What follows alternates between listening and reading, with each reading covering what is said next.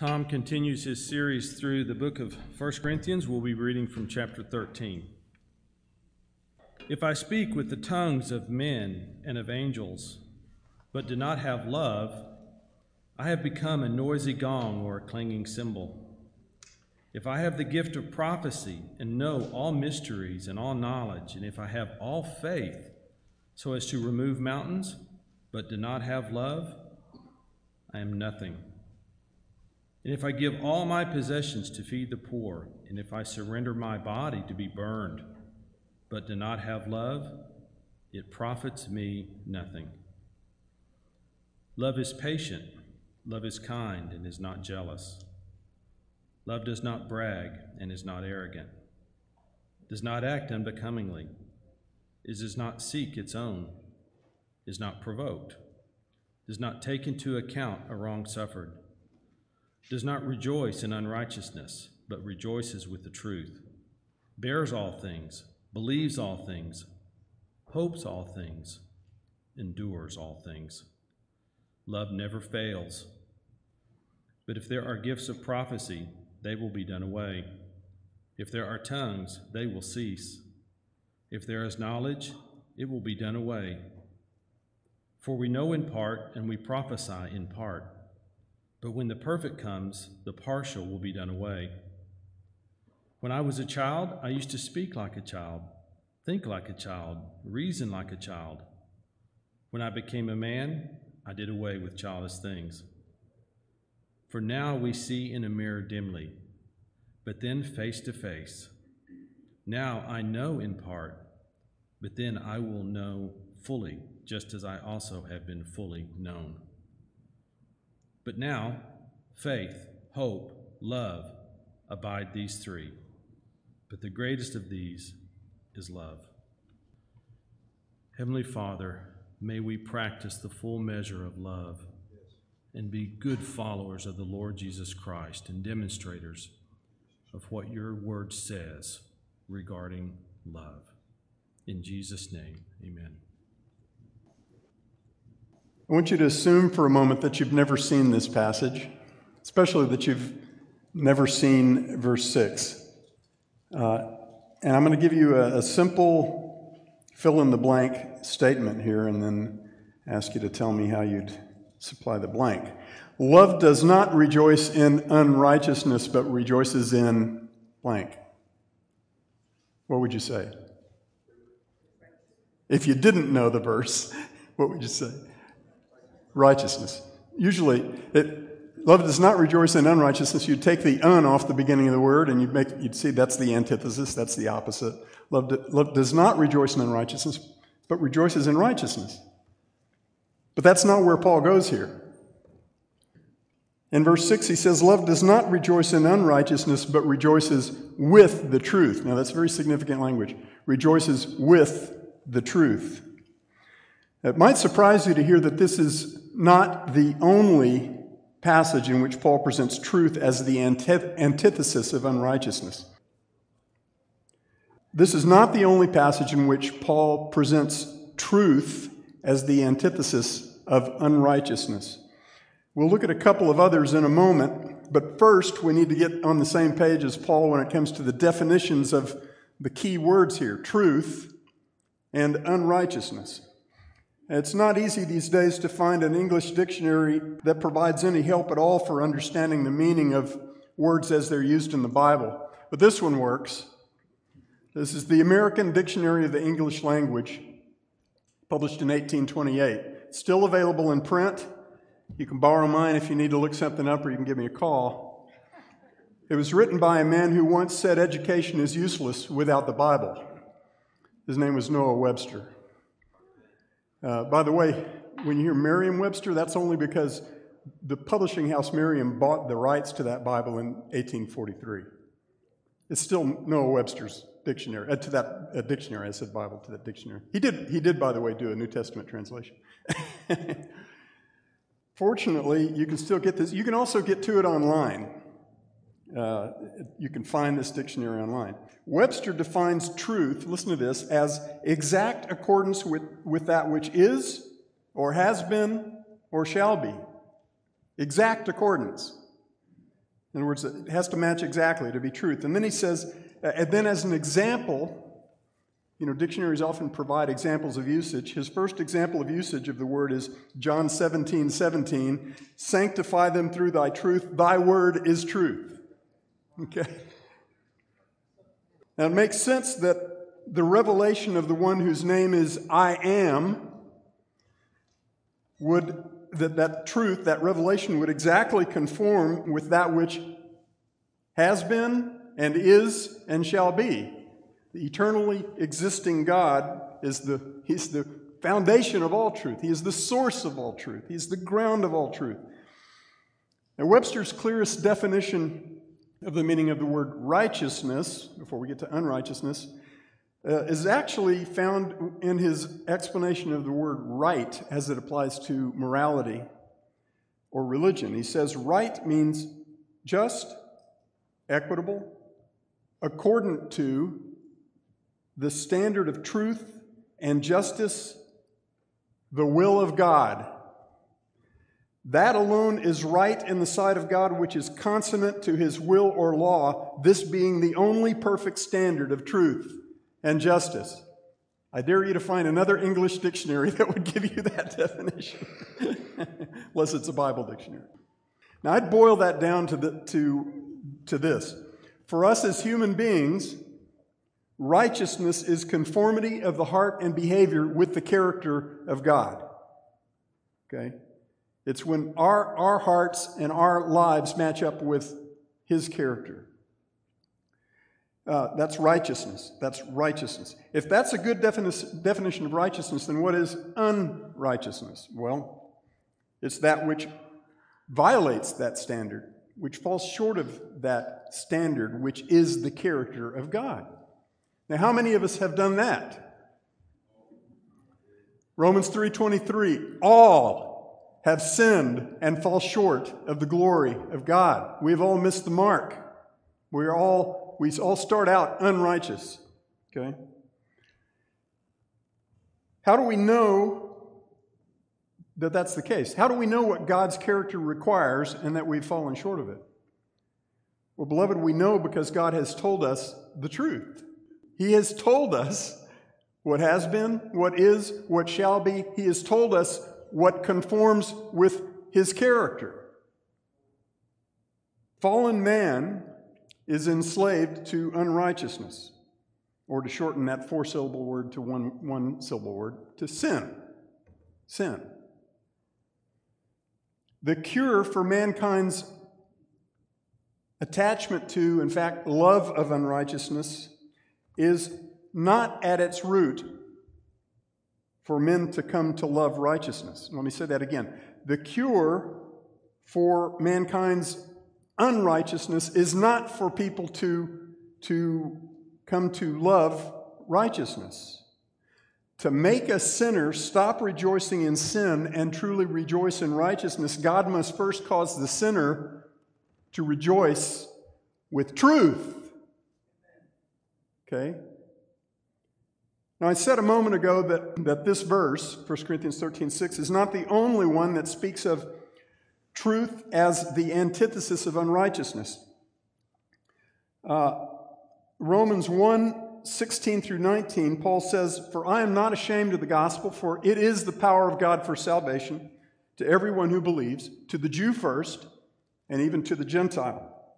For in it, in the gospel, the righteousness of God is revealed from faith to faith, just as it is written, But the righteous man shall live by faith. For the wrath of God is revealed from heaven against all ungodliness and unrighteousness of men who do what? Who suppress the truth in unrighteousness. Because that which is known about God uh, is evident within them, for God made it evident to them. Now, Paul does not say there that men suppress righteousness in unrighteousness. He says men suppress the truth in unrighteousness. And all men apply that truth suppression not only to God's revealed written word that we know as special revelation, but also to God's general revelation through that which has been made. Paul says, even the invisible attributes, eternal power, and divine nature of God have been clearly seen. They've been clearly revealed to all mankind through what has been made, so that if men reject that revelation, they are without excuse. The fact that God has made clear what is true about himself and men have rejected it means that men had to work to get there, right? It means, it means they had to deliberately shove truth under the rug, and that's exactly what it says. They suppress the truth. Doesn't say they don't know it, doesn't say they, they just don't like it. It says they shove it under the rug in unrighteousness, refusing to acknowledge what God has clearly made known about himself. Now, after that indictment against all mankind for suppressing the truth and unrighteousness, the rest of Romans chapter 1 charts the downward spiral of man's delight in unrighteousness that, that proceeded from man's refusal to honor God as God or give thanks. Paul goes on and he says, professing to be wise, they, all mankind, became fools. Professing to be wise, men became fools. You know, when men became the arbiters of their own truth, they became fools. You see any of that happening today?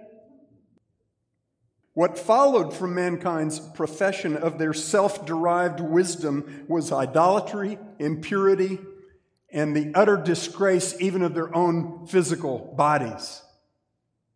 Any of that going on today?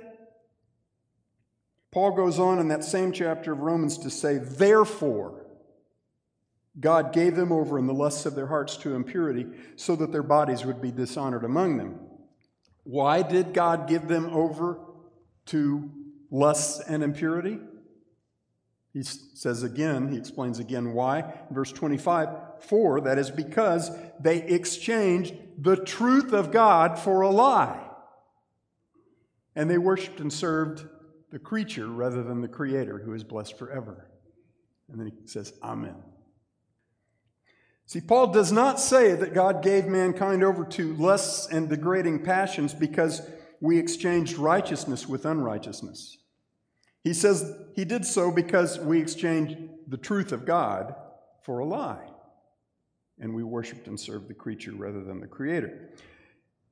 In 2 Thessalonians 2, verse 12, Paul says that those who are going to be judged in the final judgment and, and condemned are all who, quote, did not believe the truth, but took pleasure in unrighteousness. Again, you've got truth juxtaposed with unrighteousness.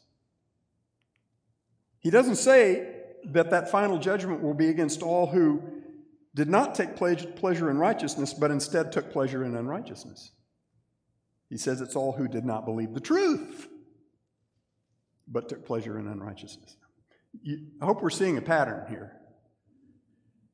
What puts the un in front of righteousness, what paves the way for people to delight in sin instead of righteousness, is not at its root the abandonment of righteousness, it is the abandonment of truth. That matters. We're going to talk this morning about the unbreakable triangle of love, truth, and righteousness. Love's at the top for a reason.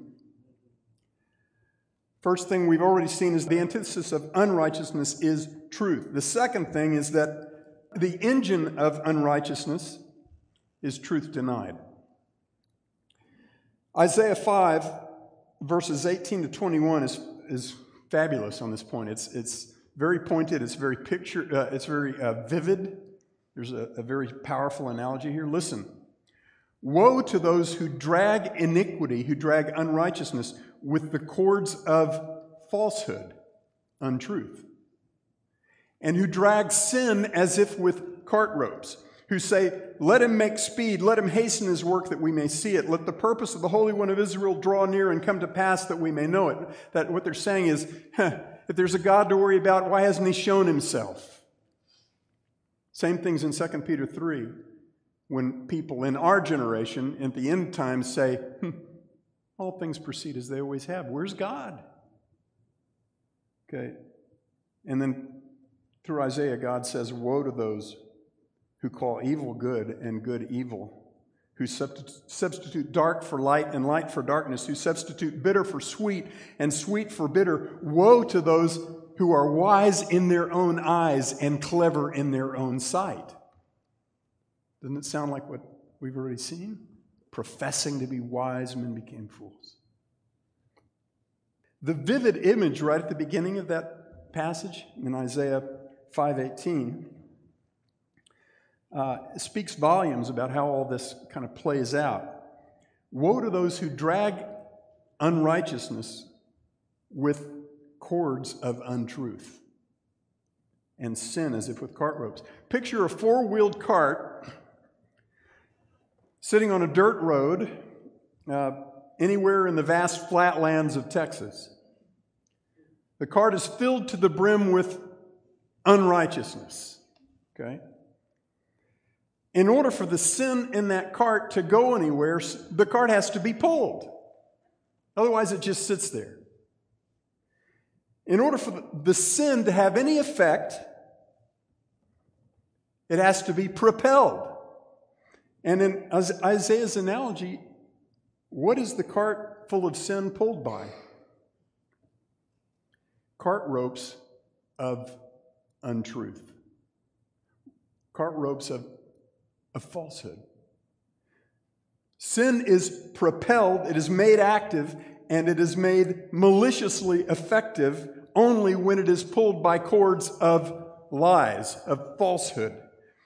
To put it another way, the engine of unrighteousness is truth denied.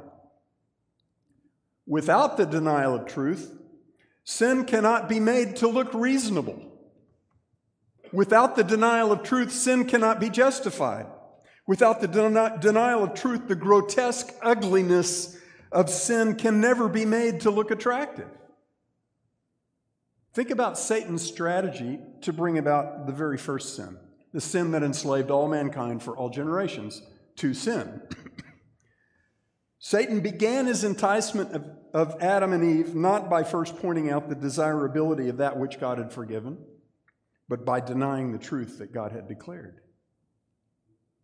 Satan never actually had to even say to Eve, Look at how beautiful that fruit is. His entire focus was on, and by the way, Eve came to that herself. The focus of Satan's, Satan's enticement was on denying the truth that God had graciously declared. Of course, the first element of Satan's denial of God's truth was to overturn God's design for headship and submission by using Eve as the instrument of Adam's fall. But think about how, how Satan brought about that fall. His first step, as he was roping Eve in, was to distort, to distort what God had graciously declared. Satan said to Eve, Did God really say, You shall not eat from any tree of the garden? Words are important. Words are the vessels of truth and of untruth. Satan knows that better than most of us. What God had actually said to Adam, of course, before Eve ever existed, was from any tree of the garden you may eat freely. But from the tree of the knowledge of good and evil you shall not eat, for in the day that you eat from it you will surely die.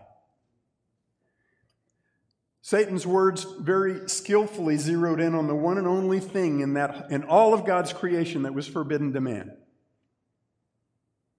Turning Eve's focus away from the truth about everything else in that marvelous place that God had lovingly prepared for his image bearers and had filled to overflowing with good things made freely available to them. Satan moved without hesitation from that distortion of the truth to the first bald faced lie ever presented to mankind. Satan said to Eve, You shall not surely die. You shall not surely die. In other words, God was lying. The one who was lying, of course, was Satan. Satan then compounded the denial of the truth by making God out to be an ungracious withholder of blessing who cared only to protect his own turf. Satan said, Eve, for God knows that in the day that you eat from that, your eyes will be opened and you will be like God, knowing good and evil. That's what Satan did. By the way, before that, man knew about good. I said, and I said, God, they're knowing good and evil. Man knew about good firsthand. Satan, Satan made it an attractive idea to know about evil firsthand. How's that worked out? It was only under the dark veil of that denial of God's gracious, clearly revealed truth, it was only of the dark veil of that lie, now embraced by Eve, that she looked and, quote, saw that the tree was good for food and that it was a delight to the eyes and it was desirable to make one wise. Sin looks really good once you've dispensed with truth. All you have to, and, and you have to dispense with truth in order to make sin look good. The engine of unrighteousness is to deny truth. That matters. It matters, it matters a lot if we want to understand what's going on all around us and if we want to be useful to God to address what's going on all around us. On the other hand, the engine of unrighteousness is truth embraced. And actually, let me back up on that slide. The, the engine of righteousness is truth embraced. What truth? Well, uh, the only truth that God calls truth. And that's a big deal right there. Men call all kinds of things truth. We've talked about this some before. The, if something's factual, that doesn't make it truth. Truth is about God. Truth is what God has revealed. Okay? Truth is ancient, it's as old as God is. Truth is unchangeable by definition. There's a, a, short message that we did back at the congregational meeting called Five Truths Regarding Truth. The Five Truths About Truth. It's still on the website if you want to look at that. But So, the truth that he's talking about here is the only truth, the only thing that qualifies as truth. My truth, your truth, those don't exist. Their truth doesn't exist. The truth comes from God. In his high priestly prayer on the night before he died to pay the eternal debt of our sin to God, Jesus prayed to his Father on behalf of his beloved disciples and on behalf of all who would come to faith through their witness, including everyone in this room who belongs to Jesus Christ today. He said to his Father, I do not ask you, Father, to take them out of the world, but to keep them from the evil one. They are not of the world, even as I am not of the world. Sanctify them in the truth. Your word is truth. Now, to sanctify means to make holy. It means to set something apart, someone apart from all that is common, fallen, and cursed, and to set that someone apart to that which is sacred, undefiled, untouched by sin and the curse, means to set apart to God. So Jesus says to his Father, he asks his Father to sanctify his redeemed one, his beloved ones, in the truth. And he says, Your word is truth. Okay, so truth, the truth which is the engine, the driver of righteousness, of godliness, of holiness, is the truth that God has revealed in his written word. And it is the truth that God has revealed in his incarnate word, Jesus. His word became flesh and dwelt among us, and we beheld his glory. Glory as of the only begotten from the Father, full of grace and truth. We got to behold the character of God in God the Son. And it is the truth revealed in Jesus that is the clearest and most perfect revelation of God that mankind has ever seen. Jesus said, If you've seen me, you've seen my Father. Ephesians 4, Paul says, Truth is in Jesus. John 14, 6, Jesus said to his disciples, I am the truth, the way, the truth, and the life, and no one comes to the Father except through me. In 1 Corinthians 13, 6, Paul says, Love does not rejoice in unrighteousness, but rejoices with the truth. Love rejoices with the truth. The root verb here to rejoice in the second half of the verse is the same as in the first half, but it has a prefix.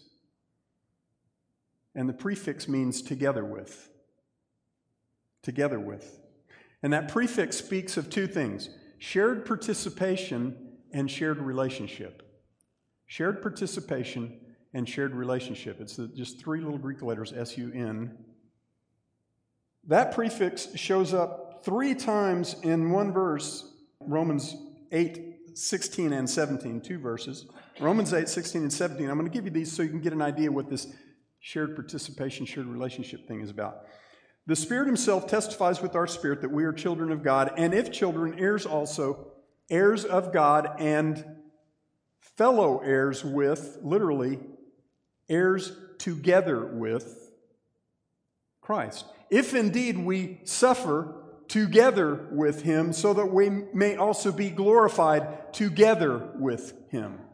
Three times that little prefix is stuck on the beginning of word together with. Now, in every case in those two verses, in every case, the together with part implies both shared participation and shared relationship. It is because we've been brought into eternal union with Jesus that we are now heirs together with Jesus, who must suffer together with Jesus in order to be glorified together with Jesus. Now, it's especially enlightening to look at a couple of other instances of, in the New Testament of, of the exact word that we find in 1 Corinthians 13 6. Rejoice together with. Rejoice together with. That word shows up in two back to back parables of Jesus in Luke chapter 15 the parable of the lost sheep and the parable of the lost coin. It's actually implied in the parable that comes right after that, which is the the parable of the prodigal son. In Luke 15 4, and these are short, so let me read this. Starting at 15:4. What man among you, if he has a hundred sheep and has lost one of them, does not leave the 99 in the open pasture and go after the one which is lost until he finds it? And when he has found it, he lays it on his shoulders, rejoicing. And, and when he comes home, he calls together his friends and his neighbors, and he says to them, Rejoice together with me. For I have found this sheep which was lost. I tell you that in the same way there will be more joy in heaven over one sinner who repents than over 99 righteous persons who need no repentance. And without skipping a beat, then Jesus goes into the next parable. He says, Or what woman, if she has 10 silver coins and loses one coin, does not light a lamp and sweep the house and search carefully until she finds it. When she has found it, she calls together her friends and her neighbors, and she says to them, Rejoice together with me, for I have found the coin which I had lost. In the same way, I say to you, there is joy in the presence of the angels of God over one sinner who repents. Paul used that very same word rejoice together with in 1 Corinthians 12 26 when he, he was talking about the spiritual gifts and then he was talking about members of the body. And he says, if one member suffers, all the members suffer together with it. If one member is honored, all the members rejoice together with it. Rejoice together. Now, and, and so what he's saying is, it's, it is those who are fellow body parts of the body of Christ who rejoice together when one part, one member is shown honor. Now, why did I spend all that time on this rejoice together with thing? Here's, here's where this comes together. In 1 Corinthians 13 6, Paul says that love rejoices together with the truth. Not in the truth, but together with the truth. What's the relationship that's shared in that in that verse. Beloved, it's our relationship with the truth. The powerful implication of this wording is that we who are the beloved of God have been brought into relationship with the truth. We are of the truth. This takes us back to one of the things I mentioned, last things I mentioned last week, and that is the redeemed nature of every believer. In John 18 37, Jesus said to Pontius Pilate, You say correctly that I am a king. Jesus said to Pontius Pilate, You say correctly that I am a king. For this I have been born, and for this I have come into the world to testify to the truth. and then he says, Everyone who is of the truth hears my voice.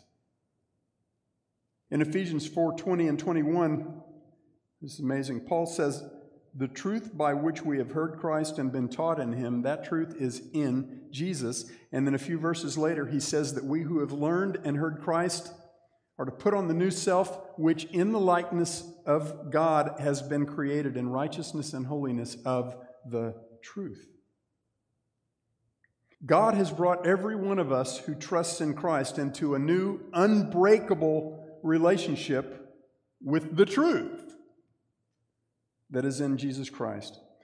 God has recreated us in righteousness and holiness of the truth. You know what that means? That means that righteousness and holiness and truth, those are our nature. Those are our nature. They're not foreign to our nature. They're not some leap we have to make to draw in so that we can somehow experience them. They are our nature. Truth and righteousness were once uh, both as foreign to us as the atmosphere of Saturn. We had no connection to truth or righteousness. Like all of fallen mankind, we were incapable of hearing and believing the truth. Read, read Jesus' words to the Pharisees in John chapter 8. He said, You're of, your, of, of the father of lies. You can't receive the truth. You think that was just the Pharisees? We were all lost and dead in our sin. There was none of us who was able to receive the truth. But now, by grace alone, through faith alone, in Christ alone, God has brought us into everlasting, firsthand, personal relationship with the truth. We are now of the truth. It's not against our nature to rejoice together with the truth, it is our nature in Christ. These aren't platitudes, guys. These aren't just pleasant sounding words. This is God telling us who we are, God telling us what He has made us. You and I need to know this, and we need to count it as true moment by moment. At the end of the last message, I mentioned that the word hypocrisy takes on a dramatically different meaning for the children of God than for those who do not belong to Christ. That's because of the radical change in our nature that God has brought about. The word hypocrisy is a, a transliteration of the Greek word hypokritos. It's a word associated with a theatrical production in which an actor literally wears a mask in order to put on a different identity than the one that's true of him, to present to the audience a different person than the one who's behind the mask. Beloved, Satan is bent on getting you and me, as the children of God, to believe that because we still stumble, because we still struggle against the enticements of sin, that means that it is hypocrisy for us even to bother trying to do righteous things. You with me? Let me say it again. Satan is bent on getting you and me to believe that because we still str- struggle and stumble with the enticements of sin in the battle against the world, the flesh, and the devil, that that means it is hypocrisy for us to, to even bother trying to do righteous things. We should just own up to our inability to actually live righteous lives, and we should enjoy living the way we want to. Who wants to spend their short earthly life trying with all their might to do what they're incapable of doing. There are too many blood bought Christians, children of God, who have bought into that crippling, crippling lie. Some of you may have bought into that lie. Because those Christians continue to struggle with some of the same sins that they've struggled with for years, they see righteousness as foreign to their true nature and unrighteousness as hardwired into their DNA.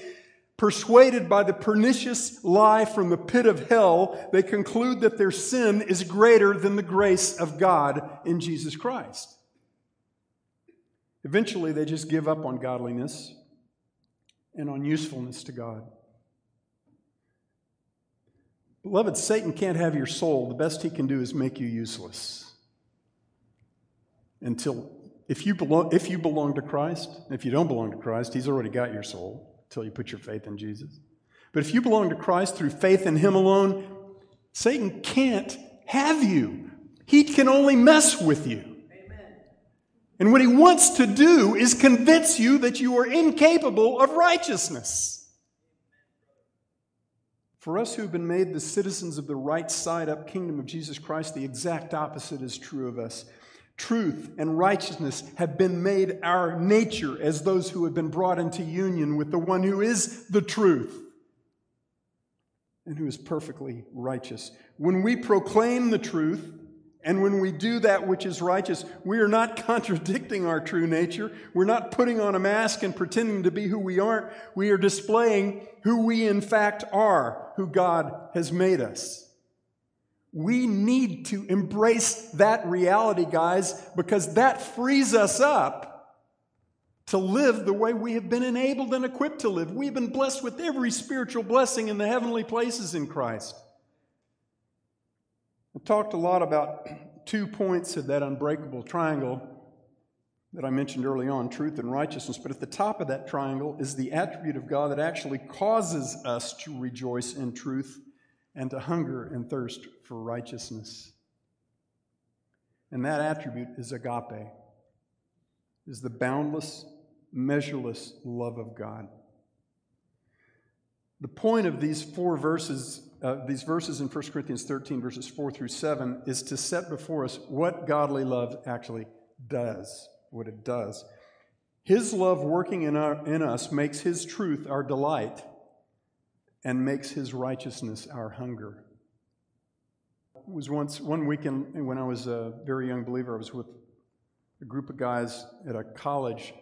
It was a denomination that was pretty works oriented and kind of taught that we're justified by faith. We're also justified by our works. And, and I was with them in this field, in this beautiful park, and they were, they were saying, Isn't it wonderful on a beautiful day like this to, to see the righteousness of God that we display, to look at, to look at what God's doing in us, in our hearts? And, you know, there, in one sense, I, I kind of got that, but in another sense, every time I look at Jesus and then turn and look at me, I'm not impressed with me. It's not that God's not doing good things in me, it's just that when I look at Jesus, there's no comparison. I don't rejoice in righteousness that I see in me, beloved. I rejoice in the righteous, righteousness I see in Christ, and I can always rejoice. I always rejoice in the truth. God's love working through us makes us delight in proclaiming His truth to others, both lost and saved, and in adorning that truth with righteousness. In Ephesians 4, Paul commands every one of us who belongs to Christ to speak the truth in love to one another. That means that we speak the word of God to one another and to everybody else. And we do so driven by love. Jeremiah 23 28, God said to his faithful prophet, Let him who has my word speak my word in truth. Let him who has my word speak my word in truth. We're not supposed to be silent. The single most loving thing that you or I will ever do to another human being is to speak the truth of God to that person in love. And the most unloving thing that you and I will ever do to another human being is deny or compromise or withhold the truth of God. This godless world, uh, and far too many people who call themselves Christians, are zealously convinced that you and I should be soft pedaling truth in order to be loving. They tell us we have to be very careful not to impose our beliefs on anyone else because that would be hateful. We must be very careful never to offend those who disagree with us. It's worse than that The world now demands of us that we deny the very existence of any truth except the pathetic imitation of truth that comes from each individual person. Which of the approved ambassadors of God in the Bible ever did that? Which of them ever adjusted or compromised or was silent about the truth of God under the guise of being loving? Jonah withheld the truth for a little while. Was that because he was loving? No. God made him useful anyway, made him talk. Took a big fish to, to bring it about. Brothers and sisters, making another person's life as comfortable and as unchallenged as possible until they go to hell is not loving. In Revelation 1, Jesus told John that local churches like ours are his appointed lampstands. We're the bearers of the light of Jesus in the world. Outfits just like this one. In 2 Corinthians 4, verse 6, Paul said that we, the redeemed of God, are the bearers in these fragile jars of clay of the greatest treasure this world will ever know. The worth of the vessels is only in that which we bear. The priceless treasure is the light of the knowledge of the glory of God in the face of Christ. In 1 Timothy 3:15 Paul told Timothy that we the household of God which is the church of the living God are the pillar and the support of the truth. In Revelation chapter 2, Jesus warned the church in Ephesus that if they did not repent and return to their first love, to their first love, doing the deeds that they had done when that love had controlled them, he would remove their lampstand. In Matthew 10, verses 24 to 28, Jesus said to his beloved disciples, What I tell you in the darkness, speak in the light. What you hear whispered in your ear, proclaim upon the housetops. Why? Because that's loving. He came to seek and save the lost, and He left us here to keep doing that. We cannot stop speaking the truth of God in love to the lost, to those who'll listen, to those who won't listen, no matter what temporary thing it costs us, even if that temporary thing is our physical lives. And we cannot stop speaking the truth of God to one another in love so that we may grow up in maturity and strength to one new man, the head of the body, Jesus Christ.